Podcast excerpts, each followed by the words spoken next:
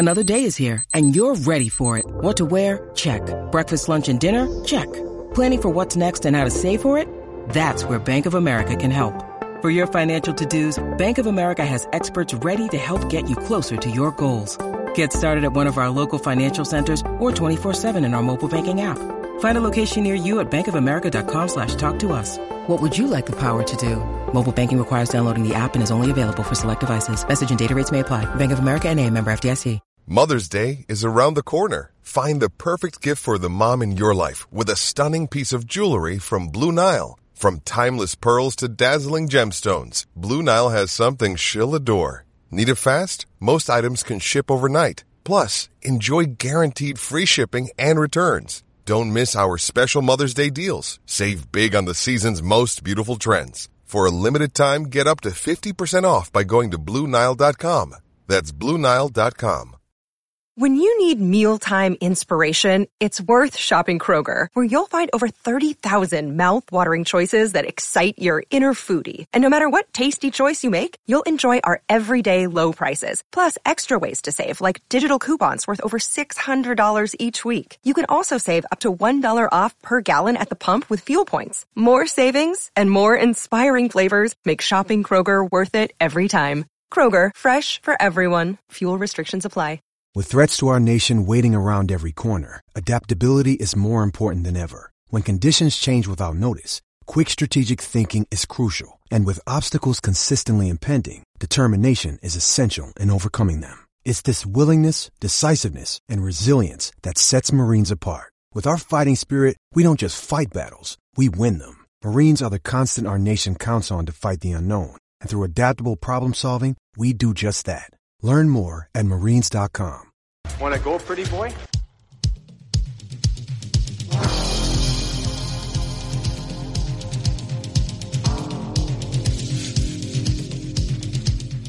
Two minutes by yourself and you feel shame, you know, and then you get free.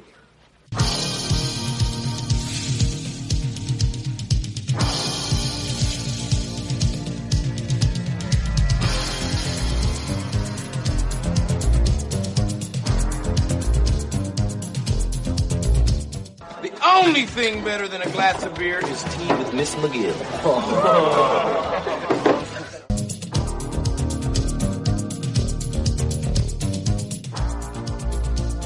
And welcome to the Fourth Line Voice Podcast. My name is Darren. Thank you very much for tuning in.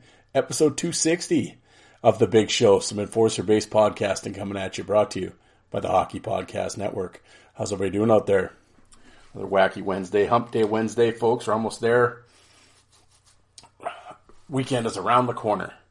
Uh, well, guys, what's happening? Thanks for tuning in. Um, yeah, another late one here on Tuesday night. Uh, it is now almost 10 o'clock at night before I decided to start recording. Um, going to be completely honest, uh, a little under the weather today. Um, my wife has been, I was saying last episode, my wife's been basically sick for a month, but, uh, I think I've kind of starting to finally catch what, catch something anyway. So kind of, uh, when I got home from work, I sort of, uh, kind of slept the night away a little bit here, but, uh, yeah, I'm sure everybody tuned in to hear about my, uh, my issues, but, uh, um, I wasn't going to record anything and then I was just, uh, I was just like, ah, fuck it. You know, why not? We'll throw something out there. Um, I had put out on social media earlier today. Um, it was kind of just a fun little thing. I was kind of like top five, um, hockey movie tough guys. You know how we like to do the lists around here. And, um, yeah, so I, will kind of do that here at the end. But, uh, so I, what do I always say on these? Uh, I'm not going to talk for long today. So, um, I really won't though. But, um, I kind of have a funny little, uh, McSorley Tocchet story, uh, you know, and some general musings, if you will. But, um, yeah, other than that, I didn't want to see. I didn't want to let the people down. I'm here for the people. This is the people's podcast. I'm, I'm, I won't let you down. Well, I might let you down, but I'll, you know, I'll, I will do it through content. um, but uh, before I kind of get rolling, um, I said I'm a member of the Hockey Podcast Network. Over 50 shows in the network. All the NHL teams there's a sh- uh, have shows on the network. So uh, whatever team you're a fan of, there's a show for you. And of course, we got uh, Alec over there at the Five for Fighting podcast, but he's out on job sites and I don't know what he's doing out there. I'm supposed to record something with him, but I don't he never phones. I don't know what's going on. It's a real, I don't know, just shitstorm over there. Although his, uh, his uh, video clips that he's putting out there are getting lots of traction from Spittin' Chiclets and all the other news outsor- uh, news sources out there with his double East Coast Hockey League double KO uh, videos and stuff. Interesting. It's yeah, the East Co- you could have maybe used the publicity East Coast League. Ah, you know how that is. Oh, fools.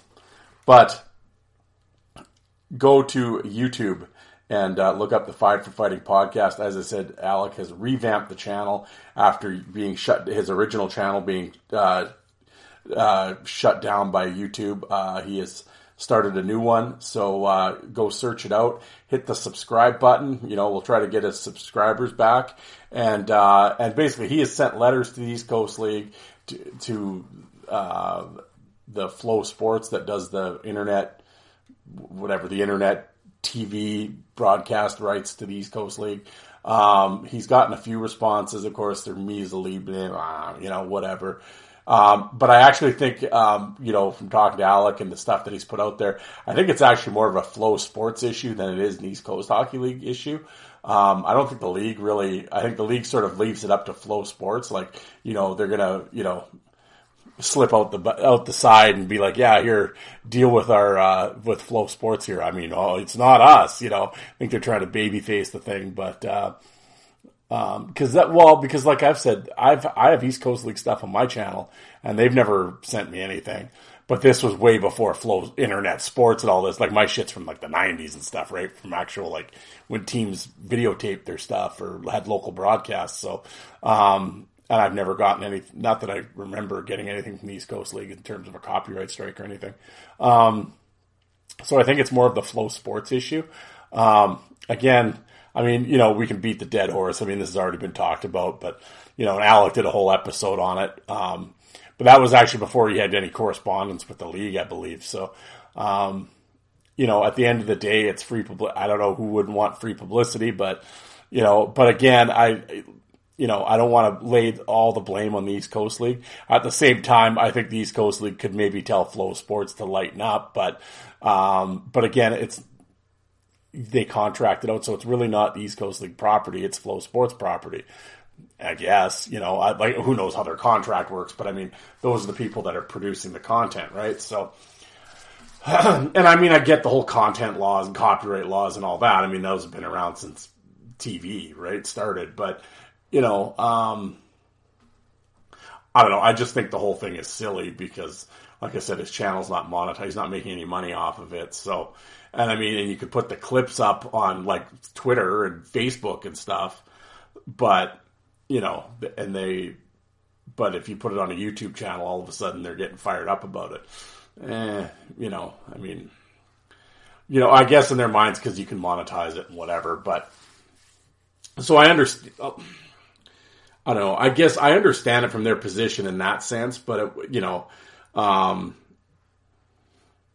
obviously like a really a, a, really large subscription base like hockeyfights.com i mean they don't have any east coast league stuff up because obviously their channel is monetized and whatever they get paid. So i get them not doing you know the east coast league not allowing them to do it but you know alec wasn't because you can find out if a channel is monetized or not. So i mean i don't know if the guy isn't monetized does it really matter? Like you know whatever. I mean, you know, they're not gonna. I mean, it's not like FloSports is sitting around saying, "Oh, well, we're gonna really hurt the East Coast Hockey League fan base or whatever." Like they don't give a shit. So, I mean, they have their contract from the East Coast Hockey League. They have their money. So why do they care if Alec and and the rest of us, you know, don't get to see the fights? They don't give a shit. So, I mean, you know, I guess that's you know it's a moot point at, at, at, at, now, but I don't know. It um, at any rate, it was a double KO video that he put up because um, what Alec is doing is basically um, he has such a, a strong uh, you know loyal following um, that you know the people that would go to his channel all the time and see the fights, like you know, I mean, there may be season ticket holders that in Evansville or wherever but they could see the fights from obviously the other teams because Alec would put them up, right? So, um, uh, so they're, but when they're at the games, they'll film them, you know, because everybody's got phones and everything else now, right? So they can film the fights. Um, so basically, Alec has just asked people, like, if you film something, can you send it to me? I will give you credit, and he always does when he puts it online. But then when he up, well, he does on you, and he'll upload it to his new YouTube channel, and it, that has nothing to do with FloSports, so they're not going to say anything because this was just filmed from someone in the in the in the arena. And uh, as far as I know, the East Coast League hasn't said anything to Alec yet about it, and he's got a bunch of videos up there from different people, and like including that double KO video. That was I don't I can't remember the gentleman's name who filmed it, but he sent it to Alec, and Alec put it up, and yeah, it's all over the internet now. A hell of a fight, actually, too. Those two fucking smack each other, man. um, but uh, yeah, so that's cool that people are sending it in. And I was gonna say, as I was just talking about it now, I just got to thinking, it's really cool how um, it's sort of come together in a in a real community like effort. Um, you know, because everybody was pissed off that Alex channel went down because he did have a lot of views on it, and not only from players that watched it and they like to watch the fights and their parents and everything else, but and friends and whatever the boys back home like to see the tilts. Um, yeah, there's just a lot of pissed off fans, right? So I think it's really cool that a, you know a group of it's always going to be you know a few dedicated ones have decided to re- like when they record something right away they're sending it to Alec and he puts it out there and I and I think I really dig the community vibe about it, man, and uh, and that's and that's that's cool. I you know and I, it reminds me. Um, uh, like the old tape trading days when we used to go on the message board and guys would make different team tapes from the year or you know they'd get game tapes from a team or whatever. And then you trade it around to different people because they had in their area they had because I would I would make a Saskatoon Blades tape and then I would trade it to the guy in Kelowna or and then or down to the uh, OHL and because there's a guy named Eben down there that I used to trade with and you know and that and you'd bump you'd you trade it around and there was kind of this. Uh, I'm going to lay some tape trading. Uh, you know, you talk about the code. People love the code. I'm going to I'm going to give you some tape trading code. Um, what you would do is if a guy made a tape, um, you would let him, like he would put it out on the message board. Hey, I made a you know whatever an an 02, 03 Saskatoon Blades tape. And then all the people that want it, and like if you if you're up for it, let me know and reply. So you'd get a bunch of people reply to you that they want it and this is what they have because it's at the end of the year, right? And then uh, and then you would you let the guy trade it out first, and he could make his rounds and get the tapes from everybody and whatever. Because what would happen, obviously, is okay. I take my blades tape and I'd trade it to you know ten guys, and I'd get the different tapes that they made. Well, then, but they of course they would go and all of a sudden they'd tell their other guys like the people they traded with, oh, I got a Blades tape now, so they trade my Blades tape with someone else, which was fine. But then the problem is, is I can't now trade with that guy because he already has my stuff. And it's like, well, I didn't trade with you, so how did you get my stuff? You know what I mean? So you always let the guy that made the tape make the rounds. And then he'd be like, yeah, okay, now you can you know, because there was always guys that had certain people that they traded with, and they wouldn't trade with other people or whatever. And then other, like myself, I traded with everybody. I didn't care, but some guys had their little pocket group of guys that they traded with, and that was it. Um, so it was like, yeah, but I want to trade with those guys too. So don't, you know, don't don't give them my shit until I'm done, right, or whatever. Um, if that made any sense to what I'm talking about. But there was just kind of this rule that you kind of, whoever made the tape, you let him make his trades, and then you could be like, okay, now trade it with whoever you want. I got my shit that I wanted from everybody and stuff like that. So yeah, there was, uh, I want to get, uh, there's a gentleman named Ron out there and he's, he's got eight, like everybody talk about like, oh, all the fights I have. Oh shit, that mine's a fraction of what Ron has. And he knows a lot of tape traders from back in the day and guys that weren't even really on the internet. Like Ron's really like an anchor in the in the in the hockey fight tape world, so to speak.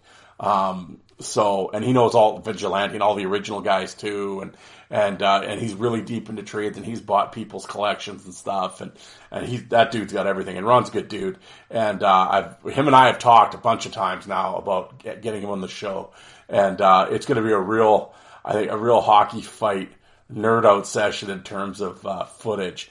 But I think uh, he'll have some funny trading stories like I do. But um, I think it'll be really interesting to hear who he got tapes from and some of the players that he's worked with and stuff like that. So I think it'll be a fun I mean, maybe some people listening were like, "Who gives a shit?" But I know I have a sort of an older audience as well that uh, that remembers fondly back to the fried chicken hockey fight days of t- trading tapes, or going further back into the when the hockey news had classifieds or the aggressive hockey report had classifieds, and you had Sandy and Nick and, and Mark and, and Bundy and uh, and all those guys. Um, who's a gentleman in Minnesota that um, Andy Bomer and stuff like that. So um, these are all names that go way back in the hockey fight tape community, and the reason that I bring them up is um, when you go to YouTube and you look up the old fights. Well, like I always say, that it wasn't those didn't fall out of the fucking sky and just show up on YouTube. Someone had to take the time to upload them, and and at the same time they had to make a trade or whatever and get tapes. A lot of that, especially that late seventies, early eighties stuff, would not be around if it wasn't for those original guys that had VCRs and were recording in that era, uh, or else this stuff wouldn't be out there. And it's because of those guys and their efforts to tape back in the day, and then and back then VHS tapes were expensive, man, like 10, 15 bucks a tape and then you know, and then you have to trade it through the mail and the big clunky. It was it wasn't cheap, it wasn't a cheap hobby, and um, you know, and I I got into it when it was still VHS tapes, and I remember sending like five or six VHS tapes to people, and that was an expensive trade. Like the hobby was expensive. I I was loving it when DVDs came out and you could make because then you could send a million DVDs for the same price. It was great, um, but yeah, it was a big deal back then, and these guys were the original pioneer guys. The VCRs were a thousand dollars just to get one of those. So yeah, these guys, um, and I think it's often overlooked. Like people just take it for granted that oh, this footage is out there. Well, if it wasn't for a lot of these older guys filming stuff, and not even older stuff, like even just like mid '90s junior stuff or mid, you know, like you know, I'll use myself as an example. I'm not, you know, I'm gonna toot my own horn, but toot toot. But you know, like if it wasn't like for some of the Saskatoon Blade stuff or whatever, I mean, I'm the only one that ever went and got the game tapes. Like if I hadn't have done that, that stuff would not be on YouTube and and people wouldn't see it. So and the same with a lot of the minor league stuff. Like if someone didn't know a guy or get the game tapes or whatever, that footage just doesn't exist. And there's a lot of great fights that people would never see that people take for granted, like you know, and uh, that they see all the time. Well, it's because someone went and got the tape. So, um, you know, a lot of effort back in the day. Now you just go to hockeyfights.com or or don't go there. That site sucks ass. But you know, you go to YouTube and just type in anything, and oh, Jon Mirasty, bam, and all five million Jon Mirasty fights come up. Down the rabbit hole you go, and it's just taken for granted. But you know, um, someone way back in the day had to film stuff, and uh, and uh, and I think that that often gets overlooked. But uh, anyway, how did I get off of that onto that rant after I was just simply talking about Alec and his? But you know what I'm saying, and one, like I said with Alec's stuff, and it, well, I mean it's gone now, which is a shame they shut the channel down. But if it wasn't for Alec, nobody would have seen the the Neubauer fight and the Howe fights and Anthony Collins and everything from last year. Um, you know, so that, there's an example of what I mean. And now that it's erased, it's gone. So, you know, and I mean, I get probably the majority of people don't give a shit, you know, whatever. But I always say when history is erased that it, it's never good. It's never good. And uh, you know, yeah, it's a oh, it's a hockey fight, big deal. You know, people rolling around. You know, well, okay, you know, it might not be a big deal to you, but you know, um, you know, I mean, in the you know, am I losing sleep? Well, no, but in this sense, it's yeah. I ultimately I feel bad for the players because they don't get to see their stuff. You know, that's the shitty thing for me, and their friends don't get to see it. So yeah, I mean that that's the shitty part that I think is the shits. You know, and uh, no, so there you saw firsthand what I'm talking about from all that stuff from years ago. Um, you know, and I've, I've had players on, you know, uh, minor league guys and I sit there and talk to them, and it's, you know, because I always have to ask, yo, do you have any of your fights on tape? And 95% of them are like, nah, I never collected it. I wish I did. You know, I never collected that stuff. And, and, and that's the thing. And that's the problem. It's gone now. You can't go back and you know because sometimes most of the time the teams or the leagues are not even around anymore. You know, so you know, oh, you, you want to see the fights from 1997 for the Tallahassee Tiger Sharks? Yeah, well, good luck to you. You know, like they're gone. You know, and it sucks, and it's too bad that because I mean, there's so much great stuff that's gone forever, and like it just junior stuff. Like even here in Saskatoon, like the Saskatoon Blades team themselves have no Wendel Clark footage, no Joey Kocur no Dave Brown footage from the 80s. They, they're because the tapes are gone. Because back then, you'd have to every team would have to videotape the game in case something happened. You had to submit the tape to the league, right? So for safety, obviously, every game was recorded. But like I said, the tapes were so expensive and stuff back then, and a lot of teams weren't thinking forward thinking. You know, they would just if nothing happened, I thought, oh, well, I'll just reuse the tape, and they tape over it. Well, there you go, it's gone. You know, and it's like it's terrible. Like yeah, I remember they were retiring Wendel's jersey. Like they had to go to, they were at the news station trying to find clips that they could use because the team didn't own anything. Believe me, I used to be friends with the old owners. I grew up with their kid, and I would harass them constantly for footage, and they didn't have anything. And it's like, yeah, and the and the old blade stuff from the late when Twist and Chase and them were there. That's on my channel, Fourth Line Voice on YouTube. If you want to watch Tony Twist and Kelly Chase and Kevin Kaminski and those guys and their junior stuff, well, that's on the, that is because Tony Twist actually made that stuff. Twist wanted to have his fights, but he also like kind of made a fight tape of the team that year. And, uh, it's not very long. It's 20 some minutes, I think. But yeah, so that's because of Twist that that footage is around. You know, and, uh, so, but other than that, some teams are really good. Some teams save stuff, but most teams would just tape over the games. So that shit's gone forever. It's so, I would like how great would Dave Brown and Joey Kocur Saskatoon Blade footage be? Just think of that. Oh, it'd be tremendous. You know, and Wendel and stuff. But no, no shit. Now I'm depressed.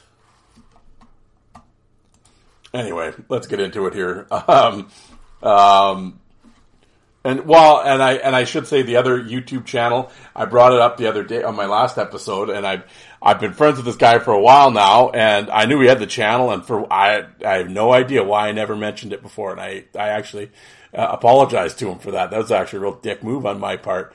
Uh, but Jay out in Iowa, yeah, he's been he's been putting stuff on YouTube for years, and uh, just recently, and I mean, he's putting a lot of the Southern Pro League stuff up on his channel now, if, and uh, yeah, and his channel is D, like the letter D, skunk, all one word, like the animal skunk, D skunk. And yeah, I don't know how, I, I never bothered to get the exact count on his video, but he's, he goes back to like when little, Frank Littlejohn and them were playing in the new IHL and all that stuff. Yeah, so go and Wrecker and all those guys. So go definitely go check out his channel and go down that rabbit hole. I mean, I've watched his channel for, and like I was saying, it was the other night. I was sitting there, you know, on the smart TV in my big chair with, you know, one eye open, half asleep, and um, I just kind of went to his channel and hit like play all, and I was just sort of sitting there in the dark watching it, and and then I just got to thinking, I'm like, well, I have never mentioned Jay's channel on my show, and uh, yeah, so definitely give go go down the rabbit hole on his on his channel, you'll love it. Um, some like again, really rare stuff, like, and because uh, if he wasn't around, no one else was recording it, so. Um, yeah, you can see some really cool stuff. So D Skunk on YouTube. Um, I gotta ask about that name. What's up with D Skunk? But uh, anyway, uh, yes. So we'll get that uh, out of the way, and uh, well, I, I should probably probably do some sponsor stuff now. And now a message from our sponsors. NFL Sundays are only getting better, and so are the incredible offers at DraftKings Sportsbook, an official sports betting partner of the NFL. Right now, new customers can bet just $5 on any NFL team to win and get $200 in free bets if they do. Check this out. Right now, everyone can earn up to 100% boost with DraftKings stepped up same game parlays. Go to DraftKings Sportsbook app, place a same game parlay, and combine multiple bets like which team will win, player props, and point totals. I mean, right now, look at the AFC East, guys. You know, the Bills, the Jets, Miami, it's a logjam. Is Kansas City still the team to beat? They're looking good. With bigger payouts than ever, DraftKings Sportsbook is the go-to when betting on the NFL. Download the DraftKings Sportsbook app now. Use the promo code THPN and place a $5 pregame moneyline bet to get $200 in free bets if your team wins. only at DraftKings Sportsbook, an official sports betting partner of the NFL with the code THPN. Minimum age and eligibility restrictions apply. And now back to your regularly scheduled program. Okay, we're back here. Um, well, really, the only kind of uh, I haven't really been paying attention to a lot of the hockey lately. Um, but there was an incident over in the UK. Sean or Matthew Gagnon, who I'm a big fan. I almost said Sean Gagnon because I was thinking of the pen fights. Um, but Matthew Gagnon, who I'm a big fan of, I have been since he played in the Alberta Junior League. Um, he's over there with Manchester, and uh, oh, he ended up getting into a little scuffle with a Fife guy, but he, you know, he cross checked him and knocked him down, whatever, cross checked him again.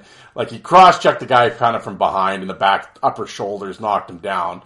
And then when the guy was getting back up, uh, you know, they blow the whistle, he's getting a penalty. And when these guys getting back up, he's on one knee and he's sort of going about to stand up. Well, he must have said something to Gagnon because Gagnon is kind of talking to the ref, but he spins around he cross checks the guy in like the upper shoulder and does it again and whatever. And they kick him out and blah blah blah, and it's four one at that time in the third period. And of course, the UK fans have a conniption, and all these Fife fans, oh, they want him banned in ten games and eight games and five games and whatever. I mean, the shit was nothing more than a fucking minor penalty. And the one guy said, well, you can't cross check anyone in the neck and then in the head. We didn't cross check him in the neck or the head. Wow, but then it was from behind. Well, not really. Like I said, there there are harder cross checks when guy. Well, not anymore, but there used to be when guys would battle in front of the net on the power play. There were harder cross checks than this, right? Or they're in the corner battling. Guys would lay the lumber to guys' backs all the time or upper shoulders, you know, shoulder blades and shit. Oh yeah, but the, of course these all these bitches are just crying. And you look, and every one of them, I'm a Fife supporter. Oh well, then that's why you have a big problem with it. And of course, the one guy, old fucking Bob, 72, 19, 10, 0, slash, comma, 14 username. He has to start telling me that, oh, I'm a fanny and all this, and I don't know what I'm talking about. No, oh, okay, well, because he was there. Oh, and it was just unprovoked. It was an unprovoked attack by a goon. Oh, sure. The, like I said, the ass kicking just fell out of the sky. Gagnon just decided to snap. Nothing provoked it. He just decided, you know what, I'm going to go over and cross check this guy. He hasn't done anything to me or anybody else, but goddamn, I'm going to, I'm going to start, I'm going to just start cross checking him. Really? You, you think that's what, you think it was just unprovoked, do you? Sure. Oh, well, I was there. I know you don't. You don't know anything. I was at the game. Oh, I can tell you, Bob, you were busy fucking jamming hot dogs and drinking beer and playing on your phone and flapping your lips to probably everyone sitting around you. I'm sure you were just paying just oh just microscope like uh, aggression or uh, microscope focus on Gagnon all game. Like shut the fuck up. You know that's why I always love like even back even NHL doesn't matter. You watch these incidents and stuff, or even if there's a fight. Well, I don't know why there's a fight. Nothing happened to start that. There's no provocation for that. The announcer's going, how the fuck would he know? So I told this fucking Bob number guy. I'm like, were you on the bench? Like, did you hear the conversation on the ice? Were you in the dressing room between periods? You know, did anything happen the game before? Were you at that game? Like, you know, like, no, you don't know. Like, shut the fuck up. It's like, I love these fans. They sit there and they, they watch all these little mic'd up videos and they, oh, I'm a season ticket. Oh, and then I watch every game on TV and, you know, then they act like they, they just, oh, they, they know everything that's going on. Oh no, you have you have no clue. Like I mean, you can see it right in front of you at the moment, but you're not hearing any of the conversation. You're not picking up the little slashes or the scrums or the little elbows or the taunts or behind the play. And maybe this guy didn't do anything to Gagnon, but maybe he did something to Gagnon's teammate. And between periods, this guy's like, "Yeah, this motherfucker, you know." Fucking speared me in the nuts and whatever, and he won't fight and whatever. Or I've hated him since junior, and I mean, maybe Gagnon, this guy had a run in two years ago, and it was 4 1 with little time left in the third period, and Gagnon's like, oh, screw it, I'm going to go try to fight this guy now from what happened three years ago. Who knows? I don't know. But to think it was just, oh, he just did it. Oh, sure, yeah, he just, he just snap. Well, that's what goons do. They just snap. Oh, yeah, goons. Yeah, because it's 1974, and yeah, okay, they just snap. Yeah. Well, because I mean, if you fart in the wrong direction over an, an elite hockey league game, their old Department of Player Safety will fucking ban you for a few games. You lose some money and blah blah blah. So the players are well aware of this. So he's just not going to snap. You know, I don't know unless he's got to get a flight back home for a little while. You know, take some time off. But like, are you serious? But I just like, oh, I was there. I know. Oh, okay. Well, you know. Yeah as you, you know, as, as you're sitting up in the fucking nosebleed section, you know, cheering with your little fife pom poms that, you know, you know, oh, Bob knows. Oh, yeah. So, of course, I got all these fife goofs telling me I don't know what's going on, and oh, it was cross checking the neck. So somebody, old old Searson there, my boy John, of course, he's just like, you guys are a bunch of nerds, and he puts a still picture up, and there it is, the guy's getting cross checked right in the shoulder. Well, that's not his neck, I said, but it could have been. Oh, okay, well, you you've been going on, you've been going on and on all morning that it was a cross check to the head and the neck. Well, here's the actual picture that shows that it wasn't. Well, that doesn't matter though. It was unprovoked, it was cheap. But oh yeah, here we go. And then to top it all off, all these people screaming about these multi-game bans that he should get. Oh shit, the league just gave him a fine. Actually, the fact the fact they even gave him a fine pisses me off because it was so pointless. It was like a fucking give him a minor penalty and a ten minute misconduct and get him out of the game. If because there was I don't know how much time left in the third, but it was four one, so whatever. Just give him a two and a ten. Let's get on with life. But oh yeah, we're gonna fine him. You see, you find him for a cross check to the shoulder. Oh, okay. You know, the only reason that nothing would have happened, I can guarantee nothing would have happened except for all the, once again, all the crying on social media caused that. And of course, all the Department of Players, they're such a joke. They want people to get hurt. Oh, yeah. Oh. Again, you go look on the profile. Oh, from Fife. Oh, of course. Let's See, like I finally told all these Fife nerds, I said, the problem that I have is all you die, and it's with any team, any ho- on hockey Twitter. I say this all the time with these dorks. The problem, you know, why I can't take any of you seriously or have a serious like debate with you because it's just embarrassing. Is the fact that if Gagnon had played for Fife and he had done that, you would be defending him with the same passion that you're going against him right now. So my point is, you're a fucking homer. That's all you are. You're just a little fucking fanboy homer. And that's what I always say, and that's the problem. You can't have it. And it's not just new age people. Oh, believe me, there are fucking idiots in these fight groups that are 50 years old that will start still talk about shit that happened in 1982. And, and, and you play video for them and it doesn't, they'll have every excuse in the book and, and, and everything else and just why he didn't fight and what happened and oh, fuck it you know, and it's just because they can't get them. I've I've said it a million times on here. They can't get past their own fandom. They can't see it for what it is. They got blinders on, and it's just embarrassing. So for me, as a person on the outside, I don't get like I've always said. If you want to get the honest scoop on a situation or the opinion I'm giving you, it's I have no skin in this game. I don't give a shit about any. Like I said, I'm a Gagnon guy, but I got no problem if he had done something cheap, saying, yeah, he did cheap shit. I've done it on here before with guys that I like. I've said, yeah, he shouldn't have done it. It was a bullshit move, whatever. But, you know, uh, but I don't have a, a favorite team or a guy or what. I don't care. I'll, I'll say, I'll say a spade's a spade. I don't give a shit. Like if a guy's acting like a goof, he's acting like a goof. I don't care if it's, uh, new age guys. I don't uh, Reaves or Lucic or Wilson or anything. If they do stupid shit, they have, and I've called them out on this show for it. But I'm a fan of those guys. But I'll say no, that was bullshit or whatever. Like, like I said, I don't give a shit. I'm not a fan. Like I'm some diehard. No, I'm a 47 year old man with common fucking sense, and I can take my blinders off and watch and just tell you. I'll give my unbiased opinion on things you know. But it's so hard for these fan these fanboys; they just can't let it go. So that's what I told them. I'm like, these Fife. I'm like, yeah, if Gagnon played for Fife, you'd own his jersey and say it was bullshit and he shouldn't be suspended. and It was a minor penalty. It's exactly what you'd say. Don't say you wouldn't, because you would. I've been on social media for a decade now. I know exactly how you people talk and think, and I've seen your post for 10, 10 years now. You know, your fucking stupid talk. And I'm not just saying that's the Fife fans, it's all of them. The UK fans I've off I've said on here a bunch of times. I've often said they they I think these hockey they almost view it like the soccer hooligans. Like it's like it's their team and that's it. They can't see any like there's NHL fans that are bad, but the UK fans take it to a whole new level. Like it's like it's like I've talked to guys that listen to this show and a guy's played on their team and as soon as he switched team, well Zach Fitzgerald, you know, he loved in Sheffield. As soon as he left Sheffield, holy shit, they wouldn't have, the fans who loved him, they wouldn't have pissed on him if he was on fire after that. You know, and it, it's just it's embarrassing. It's like how can you be a fan of a of a player? I've, like that's where I've always said with anything with player fandom. How can you be a fan of a player and then when he changes teams, oh fuck him, I don't like him now. What? Like weren't you a fan of him playing? Well, yeah. Well, then why aren't you? Who cares what team he's on? That's why I always say when people ask me who my favorite team is, it's like I don't give. Like even growing up, I never gave a shit.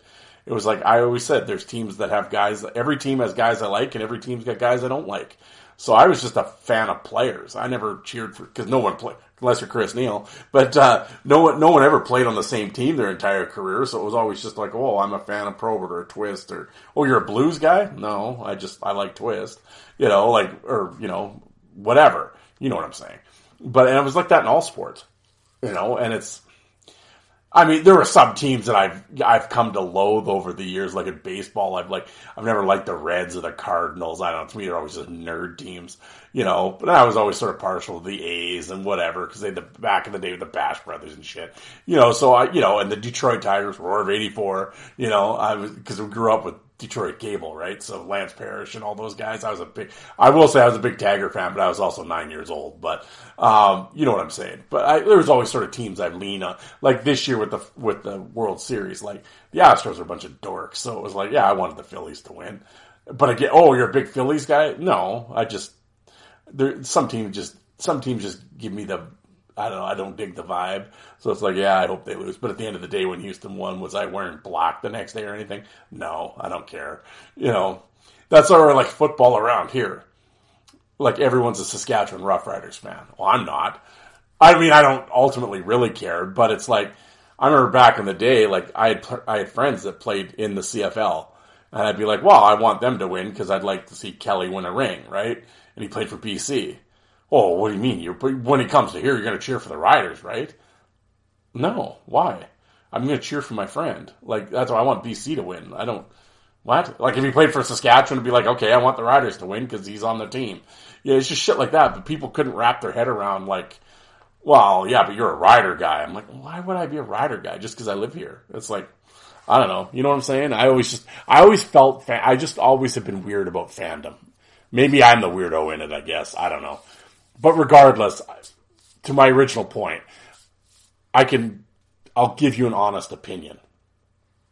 But that's what I, again, that's what I was saying with, I always say to these diehard fans, you can't have a, a, a logical, common sense debate with you guys because you can't take your blinders off and it's just, it's embarrassing. And you can't see, yeah, you just can't see it. It's, it's a, it's, a, I, I don't know if it's like a mental thing or just, like I've often, I'm not going to say his name, but Mr. friggin' Blackhawk Manson guy.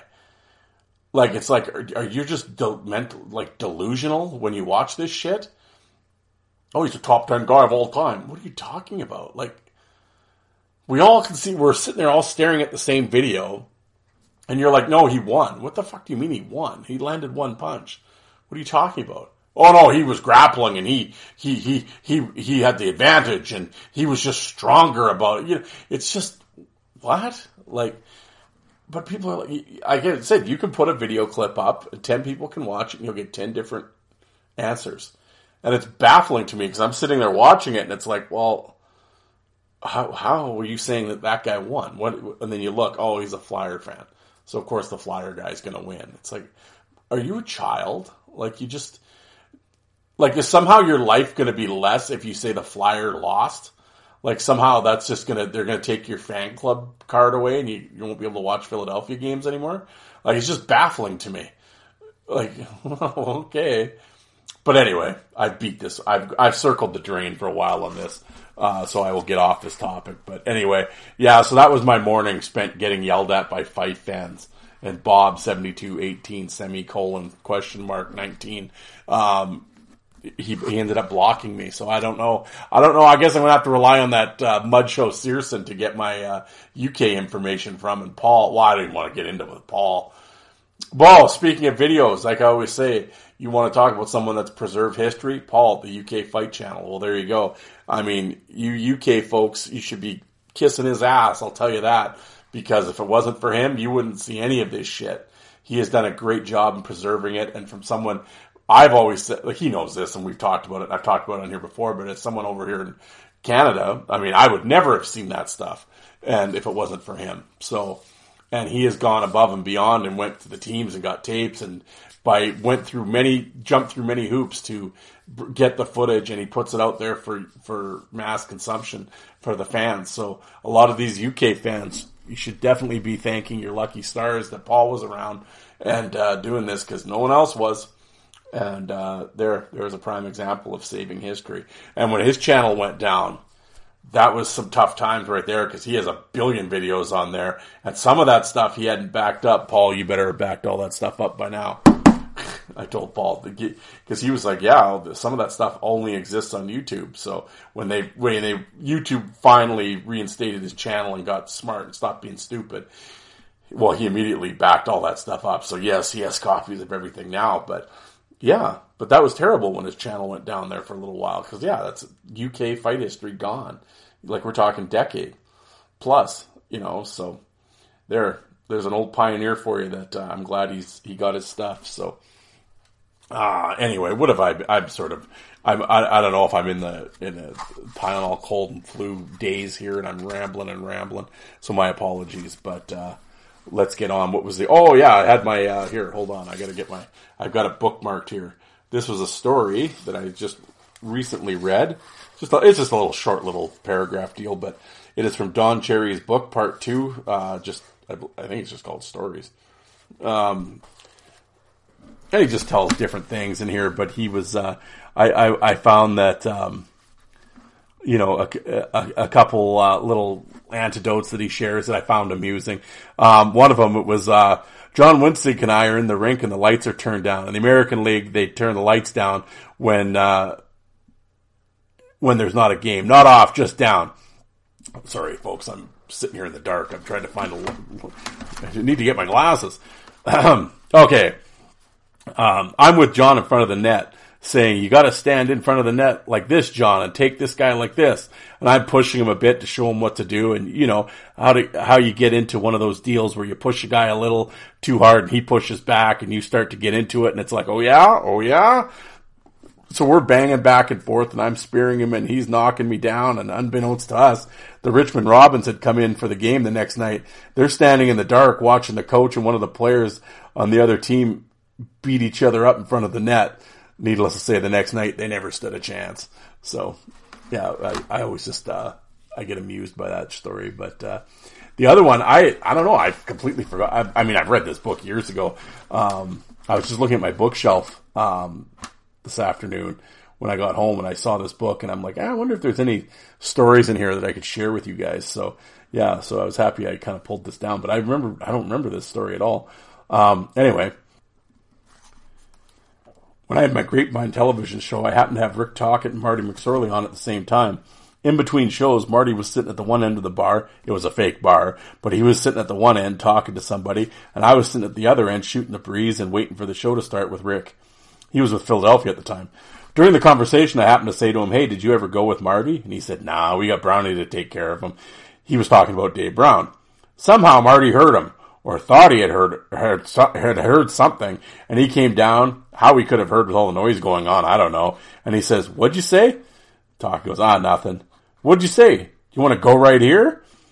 So they went back in the kitchen, and they were like big guys, and I'm standing there, and I said, "Look, you guys, you can't do it here.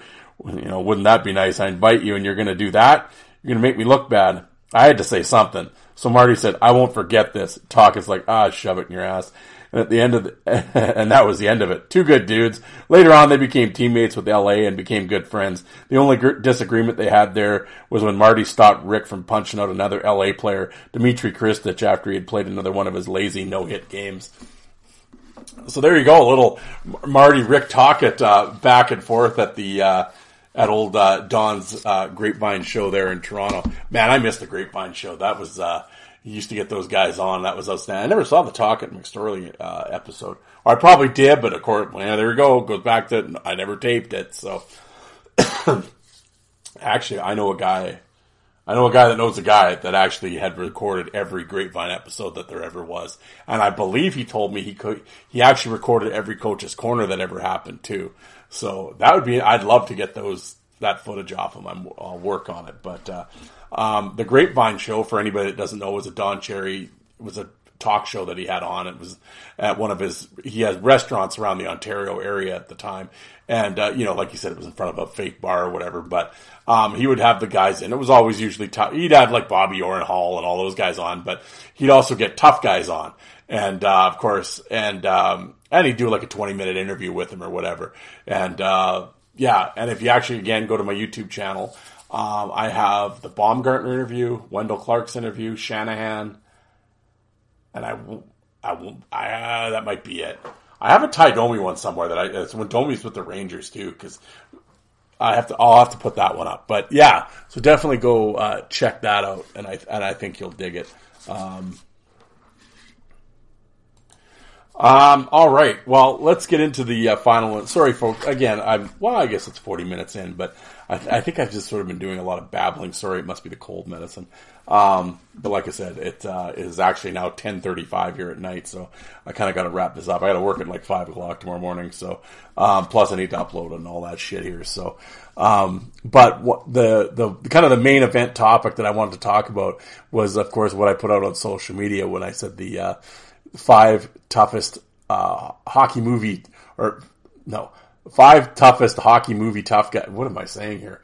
Jeez, oh, spit it out. Like I said, it's late here, folks. Top five hockey movie tough guys. There we go. Spit it out, man.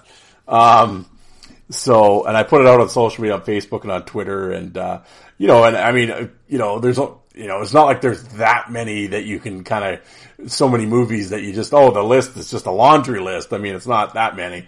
Um, but, um, yeah, it was, uh, oh, and I will say for everybody that's throwing out like the Mighty Ducks, uh, whoever the supposed little tough guys were in like Mighty Duck, no, I'm, I'm not rating children's movies. So that, plus I'm old. That was a little after, I mean, I've seen the, think I've seen the first Mighty Ducks movie, I think, but yeah, no, I'm, uh, where I'm, you, you won't hear me discussing the flying V and that type of thing on the show here. So no, I went with, uh, well, your, your options are fairly limited. I mean, you have Slapshot, Youngblood, and the two Goon movies, really. Um, I know some people were nominating old Tree Lane from Mystery Alaska. Actually, I enjoyed that movie, Mystery Alaska. Um, but unfortunately, no one really dropped the gloves in Mystery Alaska. So, I mean, Tree was hitting guys, but I don't think we can really, uh, you know, I'm, I'm talking like fighters, so I don't think he really fits the bill. But, um, of course, uh, you know, and then, I mean, with Slapshot, you know, you could, you could break it down. I mean, I'll, I'll, I'll use the, I'll say the Hansons are a package deal, so I'll call three of them the Hansons. Um, of course, you have, uh, Andre Poodle Lussier, you know, who's, uh, um, his actual his his real name was uh, Mark Bousquet, and uh, he played the minors for a little while. And uh, back in the day, he actually was inducted into the American International College Hall of Fame. Um, he was a college guy. Um, but uh, and, and, of course, you have uh, Clarence Screaming Buffalo Swamptown, um, who was actually his real name was Joe Nolan, and um, he uh, he actually played 240 professional games, had 981 minutes, um, and he actually set the Eastern Hockey League penalty minute record in 50, 1955 with uh, 352 minutes. Which back then, that's a ton of like, you know, in the 80s and 90s they throw around a lot of tans, so guys, you know, you could bump up your stat, but 55 that would, that's a lot of minutes back then, and um, you know, I, you know, old uh, I thought thought he'd be suspended forever, but uh, so you got Clarence there. And then, of course, you have uh, Ross Mad Dog Madigan, who was, or Madison, who was Connie Madigan. Um, uh, you know, and with his lawyer there, Sam Smallprint Lyman. Um, of course, uh, uh, Connie Madigan was, you know, legendary minor league tough guy, and uh, yeah, and uh, you know, I'm sure everyone listening knows knows who I'm talking about, but. Um, yeah, so it, it, was interesting. Oh, and Gilmore Tuttle from Mile 40, Saskatchewan. Um, you know, it was actually uh, Blake Ball, um, who did have four consecutive 300 minute seasons in the minors. Um, what was interesting, um, uh, what I found just kind of briefly reading up on him, uh, he was actually a cop in Toronto before he played pro hockey. Um, because he played junior hockey. 1957 was his final year in junior, and he didn't turn pro until 1964. So in the meantime, he was a cop in Toronto. Um, he was also a pro wrestler in the Toronto area, but he but he wasn't allowed. He wasn't supposed to be doing. I'm sure he was a cop at the time, so he wasn't supposed to be doing the wrestling thing too. So he wore a mask. So he was under a mask in the Toronto wrestling scene, which back then Maple Leaf Gardens wrestling and stuff was huge back in Toronto back in the day. So, uh, but yeah, that was it. I, I, I should dig in deeper. I'd I'd like to find out what uh, what uh, guy, what wrestling character he was, um, what his wrestling name was. But yeah, Gilmore, and he was a big dude, like 6'4", 220. And, you know, especially for that era, like in the 60s, that's a, that's a massive dude. And, uh, yeah, and like I said, he had a ton of penalty minutes in the minors. And, um, you know, it, it was, uh, he definitely, uh, they, they definitely picked the right guys for those parts. That's for sure. Um, you know, those weren't just actors. Um, but you know, of course, then you have uh, what's the other Doug Glatt, of course, from Goon fame. You know, based around old Doug Smith. Um, for those that haven't listened, um, if you ha- if you want to go back in my back catalog, I'm trying to think. I'm trying to think when that interview was. Maybe six months ago. Maybe a year ago. Uh, time flies. It probably was a year ago. But if you go back in my back catalog, um, I interviewed Doug Smith. Great guest, great guy. I remember Doug from the old message board days. He's talked to him all the time. Um, but, and I know he's done like a million interviews and whatever, but he was on my show for about two and a half hours and we talked. Of course, we talk about his career and everything else. Um, but I will, I will go out on a limb and, uh, again, not that I've listened to every interview that he's ever done, but I think mine was probably the most comprehensive. And, uh, well, I know he, well, he told me it was. So, um, you know, but we really dug deep and we talked about a lot of different things. But it was interesting. Uh, I talk obviously I got to talk to him about the movie and everything that went into it and his you know his uh, being in, you know around Goon and Goon Two and um, it was interesting getting his take on it. You should go and listen to it. It's a very interesting his reaction to the movie the first time and everything else. So yeah, I encourage you to go back and check out the Doug Smith interview. It's really good. Plus, his, you know, he's such a great storyteller and and you know, and just going through talking about Bialowas. I mean, I know people have heard the stories, but there's a few new ones in there too. Believe me, that he's never talked about. So, and I asked him about certain teammates and stuff too. So, um, I, I, was really happy with the way that interview with Doug turned out. Um, but yes, so we have Doug Glatt and of course Ross Rhea, who uh, you know is probably one of my favorite movie characters in terms of the hockey.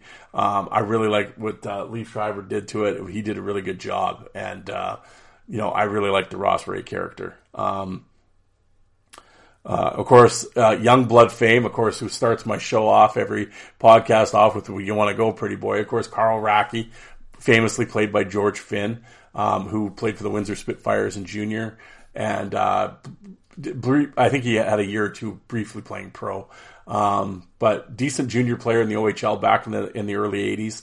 Um, you know, would fight a little bit, and uh, yeah, tried to get him on the show a couple times. I've talked to him on Facebook, and I you know, I don't know if anybody out there knows George.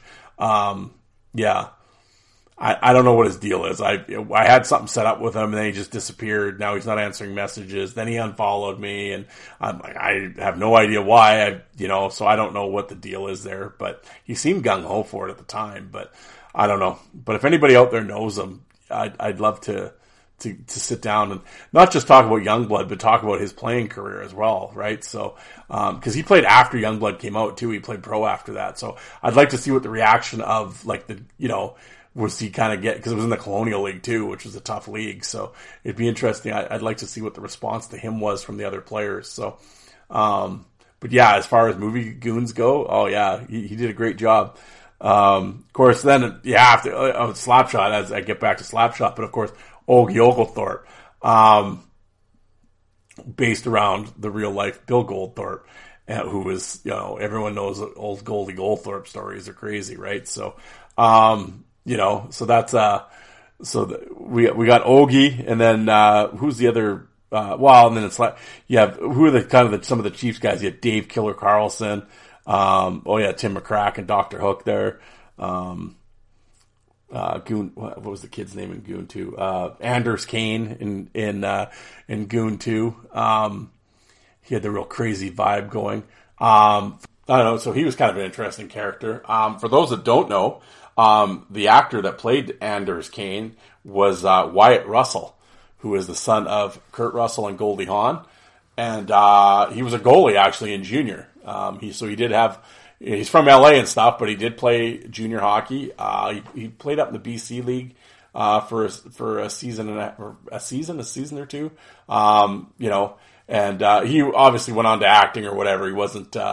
I mean, he played junior hockey, so you know whatever. But I, you know, looking at his stats, his uh, his uh, his goals against was pretty high. So I think he probably made the right career choice. But nonetheless, he was actually he did play hockey and could skate and all that stuff. So, um, but yeah, uh, Wyatt Russell. Um, but yeah, he, he did have pretty good Anders Cain, I will say. So, um, actually, a gentleman who follows me, I'm sorry, I, I, your name is escaping me right now, but he actually put up a picture in there and he said his, uh, we had the picture, but he said it was his son actually played uh, Anders Cain's body double in the in the show. So th- that that's pretty cool. Um, that's interesting. That I mean, I guess, but I'm like, well, he did play hockey and he could skate and everything. I don't know what he would need a body double for, but I guess for some of the gory scenes. But yeah, because he'd be able to do all the hockey stuff too. So that's interesting. I have to ask. Him. I didn't. Yeah, I just briefly saw it before I started recording. So I'm gonna have to. I'll ask him tomorrow about uh, you know what the whole deal was with the uh, with the uh, uh body double thing goes. But uh, yeah, so those are those are basically our candidates for uh, for the for the top five. Um, I, di- I didn't really make out a list per se, but through throwing out all those names, who do you go? I mean you got Racki, but I guess the, the knock on him is he lost to Rob Lowe, so that really hurts the cred right there. Um, but he did have 300 minutes the year before Junior B, so you know, eh, yeah, you know, um, you know, I, Gilmore Tuttle, you know, eight consecutive years of leading the league in penalty minutes. I mean, that's got to, got that's got to count for something. Uh, so, you know, um, Anders Cain, again, young kid, uh, you know, kind of coming down during the lockout, whatever, and you know, so but he's kind of, I, you know, I, it's always tough with the with the youngsters because it's like they don't have the, you know, they don't have the fight card yet. So I don't know how I could, I don't know how I could rate El Kane there, but uh, you know, I mean, you have the Hansons, of course, who uh, you know from the Iron League, not a lot of fights though, but uh, you know, according to them, but uh, like I said, I'll keep the Hansons as a package deal. Uh, Dave Killer Carlson, ah, you know, he just got into it late, so you know he uh, he was doing what he had to do, but you still got to respect that. But you know, uh, of course, Doug Glatt, but again, you know, he, he was going through the league though when he got up there, and uh, you know, a couple knock, a couple TKOs, and um, you know, didn't really suffer any big losses. Um, you know, except for you know at the end there with uh, with Rhea when he breaks his ankle. But I mean, you know, that was a big win for him. But uh, you know, again, does he doesn't really have the fight card, but you know, made a big splash, made a big impact. Um, I, am breaking these down here. Uh, what, what, else we have? Uh, well, we got Ogie. You know, uh, Ogie always like uh, you know that's a real Link Gates vibe right there. You know, you know a lot of leagues don't want him and they're trying to get rid of him. And, you know, I think he's kind of got a bullseye on his back, but, you know, definitely the intimidation factors there. You know, teams didn't want to play against him and stuff, and countries didn't want him. And, you know, so I mean, that goes a long way. You know, so Ogie's in there too. Uh, Ross Rhea, like I said, you know, but a veteran guy was up in the you know, up in the big show till the, you know, the stick swinging incident and he got sent back, you know, he kind of got released and was down in the minors, you know, playing out the career. But, uh, you know, that can't be overlooked. That veteran, you know, he did it for a long time and, yeah, I don't know. We got we got Ross there too. See, we, see, folks. Hey, we're doing the list here. We got to we got to break this shit down. Like you know, we do the lists all the time. Got to talk about it. Can't just be throwing out names. This is it's my reasoning here for coming up with the list. I'm doing it on the air. My my top five. This is my reasons. I'm going through them, but um, yeah, this is this is a tough one. Um, you know what? I think at at, at number five, I kind of got to go with Gilmore Tuttle. You know, um, you know, eight years consecutive penalty minute leader. You know, so he's he's putting it down. He's got the fight card. You know, you got longevity. Got to count for something. Yeah, I think I got to go with Gilmore. You know, so yeah, I'll have him at five. I think at number four, I, I you know, I still I gotta go with I gotta go with my boy Racki. I I know I mean I know Lowe got him, but you know at the start he did one punch Lowe. Again, somebody would say you know Racki might pick his spots a little bit. Ah, that's true. You know, and when and Dwayne Hewitt when he wanted to fight him, Racki kind of took the dive a little bit. But uh, you know, cheap shot on Sutton. Oh, actually, maybe I'm starting to. Maybe I'll put Racki at five because, but he, cause he, you know, but he did have the intimidation factor, you know, and uh, you know, teams are a little scared of Thunder Bay picked them up, and he did a hell of a job for them apparently. So, uh, it's tough. Yeah, I think I'll put Racki at five. I'll go. I'll, I'll move Gilmore to four. Well, Gilmore Tuttle there. Um, then I, you know, he's he, he, again the young guy, but you know maybe he doesn't have the the, the stripes yet. But I think you got to put Ogie Oglethorpe in there at at in the in the in the uh, three spot. You know, when you can intimidate an entire league and a country doesn't want you, I think that says a lot. So, yeah, I think I got to go Ogie in the number three spot here. Uh, number two, I think you got to go with the Hansons. I mean, I know I said, you know, they claim, you know, there's not a lot of footage out there, so I don't know how many fights they had in the Iron League, but you know what we saw them when they got to Johnstown, pretty solid. Would start with started up with anybody. They didn't pick their spots, um, you know, by any means necessary. Maybe better enforcers than they were fighters, but took the role seriously. They just wanted to listen to the fucking song, man. So I, I got the Hansons at two, and I gotta say, number one, I gotta go with Ross the Boss Rhea. I mean you know, did it for a long time in the in the NHL, and then came down. And even though he was still down there at the end, and he was, uh, you know, he wasn't going to go out like any Nancy boy. I mean, he fought everybody still, and uh, you know, back then he didn't have to give the kid a chance, but he did.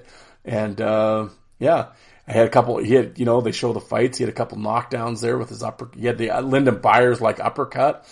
I don't know, pretty solid, pretty solid resume there. So I got to go with Ross the Boss at number one. I really do.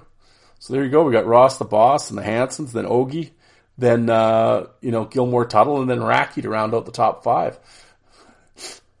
there we go. There's your your top five uh, hockey movie tough guys. there we go, folks. Um, well, it is almost eleven o'clock here, and I'm sure my wife's getting ready to bed, and I got to go to bed too. So um, I want to thank you for tuning in, having a little fun there at the end with the list, and um, yeah, guys. Like I said, hopefully I don't get. I, I'm fighting. I'm trying to. I'm trying to get ahead of this thing and and uh, and take as many cold meds and everything else as I can. So um, hopefully um, I can I can I can stay off the DL.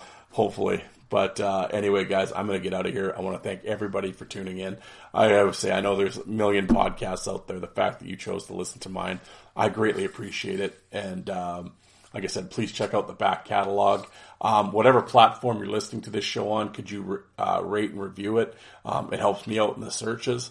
And and like I said, I've always said, whatever podcast you listen to, mine or a Civil War podcast or gambling podcast or whatever you listen to, if you could rate and review those podcasts uh, from a creator standpoint, believe me, it's greatly appreciated and it does help in the searches and in the analytics stuff.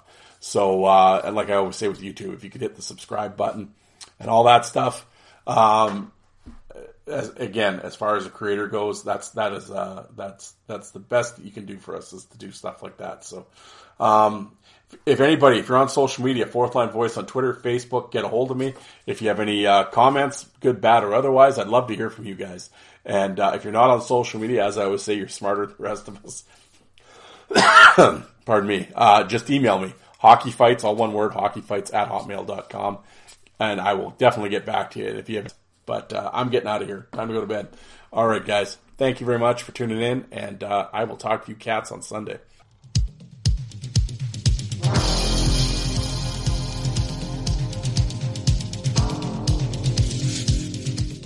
And you people that don't like fighting, how many of you did you walk out and get a coffee while that was on?